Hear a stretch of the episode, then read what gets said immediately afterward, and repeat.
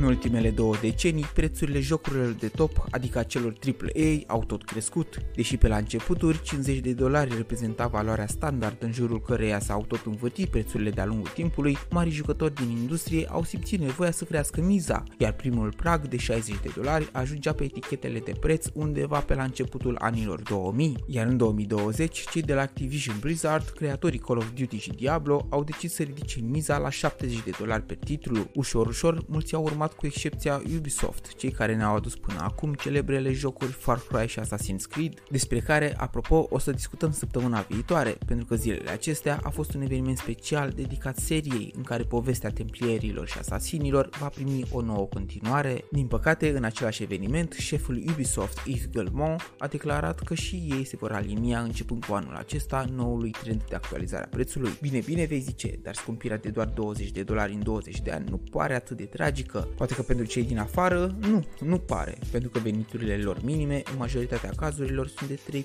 ori mai mari ca ale noastre, iar atunci când un joc ajunge să coste 350 de lei, adică un sfert din salariul minim net de la noi din țară și poate chiar din tot estul ăsta mai sărăcuț ale Europei, atunci chiar și 5 dolari în plus se vor cunoaște. Acum, când consideram și noi că uite reușim să ne jucăm la prețuri decente și abia ce devenisem prieteni cu platformele de vânzări online precum Steam, GOG sau Epic Store, Copa s-ar putea ca peste noapte să ne întoarcem la fostele obiceiuri, iar asta nu e doar din cauza faptului că nu ne permitem, ci pentru că industria de gaming a devenit ușor ușor gripată de stilul parșiv și orientat doar către profit al ultracorporatiștilor. Jocurile au devenit din ce în ce mai subțiri în conținut și poveste, pentru că linia principală narrativă mereu are o continuare sub forma DLC-urilor pe care le cumperi separat. Apoi, uite, chiar și în cazul tuturor titlurilor Ubisoft, dacă vrei să ai parte de skinuri, arme sau itemuri mai speciale, trebuie să folosești microtransacțiile, adică acele cumpărături directe din timpul jocului. Păi ce am făcut? E ca și cum i-am cumpărat o carte și trebuie să-mi iau separat personajele, foile și vreo jumătate de fir narrativ. Un alt aspect negativ le reprezintă și modul în care le cumperi. Acum, cu excepția unor titluri, majoritatea jocurilor se vând fără suport fizic, având sub carcasă doar un simplu cod, făcând imposibilă revânzarea sau schimbul lor cu alți jucători.